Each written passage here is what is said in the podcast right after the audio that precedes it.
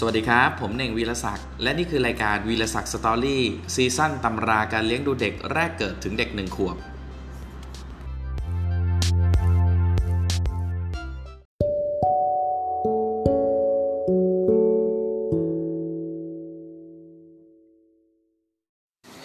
พบกันอีกเช่นเคยนะครับสำหรับช่องวีรศักดิ์สตอรี่วันนี้ก็จะมาแบ่งปันนะฮะซึ่งเมื่อวานได้อ่านหนังสือเล่มสารานุกรมไปนะครับ ก็ต้องบอกว่าประทับใจมาก ๆ นะครับสองหัวข้อที่ได้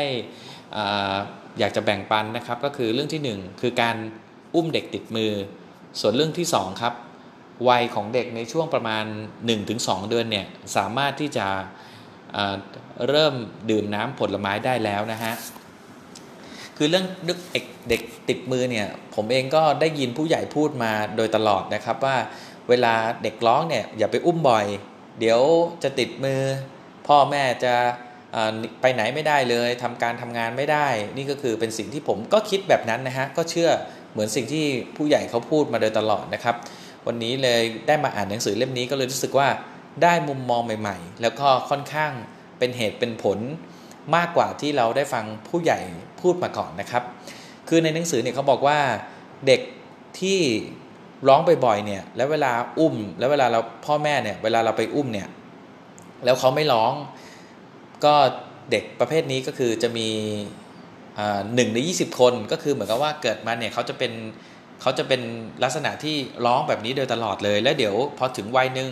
วัยที่เขาไม่ร้องแล้วเขาก็จะจะไม่ร้องอะฮะแต่แต่ว่าเด็กส่วนใหญ่ที่ร้องนะครับ ก็คือ จะมีอาการที่หลาย ๆ อย่าง เช่นหนึ่งก็คือเขาอาจจะมีในท้องเนี่ยเขาอาจจะมีลมเยอะสองก็คือเขาอาจจะหิวนมสามเนี่ยเขาคืออาจจะ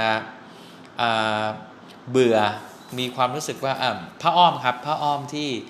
อาจจะเปียกอาจจะอึหรืออาจจะฉี่นะครับ แล้วเขาจะรู้สึกลำคาญ 4 เนี่ยก็เป็นไปได้ที่เขาอาจจะรู้สึกเบื่อนอนอยู่ในเตียงทั้งวันนะครับ ทีนี้ประเด็นสำคัญเขาก็คือว่าถ้าสมมติ ลูกเราร้องเนี่ยเราก็ควรจะไปอุ้มลูกเรา พาลูกเราเดิน พาลูกเราเดิน ก็ข้อดีก็คือลูกเราเนี่ยกล้ามเนื้อเขาก็ได้ออกกำลังกายในเด็กที่วัยนี้ด้วย 1-2 เดือนนะครับ แล้วก็หลังจากกล้ามเนื้อได้ออกกำลังกายก็ในเรื่องที่เรื่องของลมในท้องบางทีเวลาเปลี่ยนอิริยาบถเนี่ยลมในท้องของเด็กเนี่ยก็อาจจะแบบทำให้ทำให้แบบ เหมือนมีดดีขึ้นนะครับทำให้เด็กแบบเออรู้สึกสบายตัว แล้วก็สามารถที่จะมีอารมณ์ดีมากขึ้นนะครับ เราก็พาเด็กเดิน เด็กเดินเดินไปเดินสักพักหนึ่งพอเขาเริ่มประมาณสักสิบสักสิบห้านาทีเราก็พามานอนก็มาแล้วก็คืออันนี้คือเป็นหลักที่ถูกต้องคือลูกร้องเนี่ยเราต้องไปอุ้มลูกแล้วก็พาลูกเดิน พาลูกชมนู่นชมนี่แล้วลูกก็จะรู้สึกดีขึ้นนะครับ อันนี้คือหลักการที่ผมก็ ได้ประโยชน์กับหนังสือเล่มนี้ ส่วนเรื่องที่ 2 เรื่องน้ำผลไม้ครับคือเด็กอายุที่ประมาณเดือนกว่าถึง 2 เดือนเนี่ยในหนังสือเนี่ยแนะนำให้เริ่มทำน้ำผลไม้ให้ทานได้แล้วนะครับ ก็จะเป็นน้ำผลไม้ที่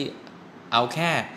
20มิลลิลิตรน้ำต้มสุก 10มิลลิลิตรเราสามารถที่จะให้เด็กกินได้ เพราะว่าเด็กจะได้รับรสอร่อยนะฮะ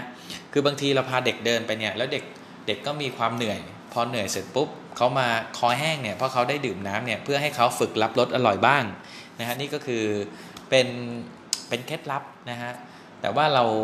เราก็อาจจะไม่ให้กินในปริมาณที่เหมาะสมคือ 20มิลลิลิตร แล้วก็บวกน้ำต้มสุก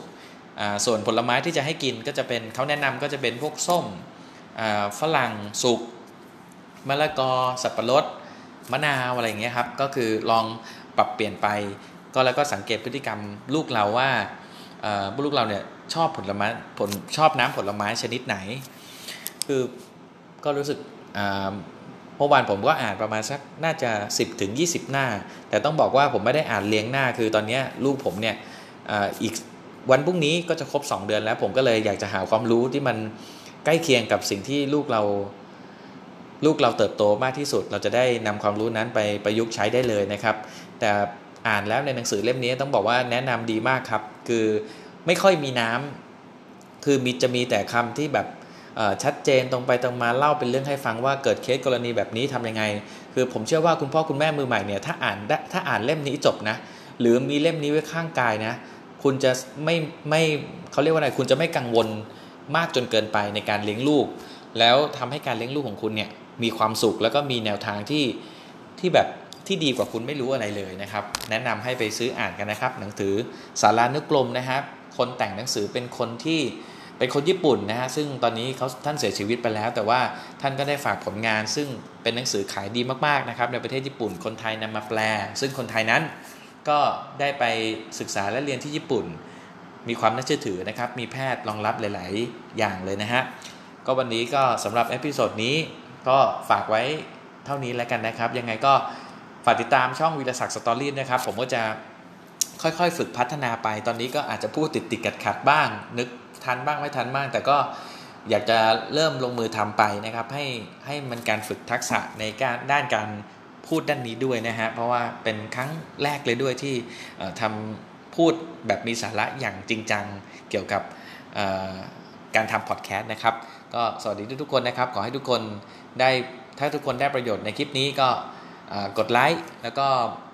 คอมเมนต์เป็นกำลังใจให้ผมนิดนึงแล้วกันนะครับ สวัสดีครับ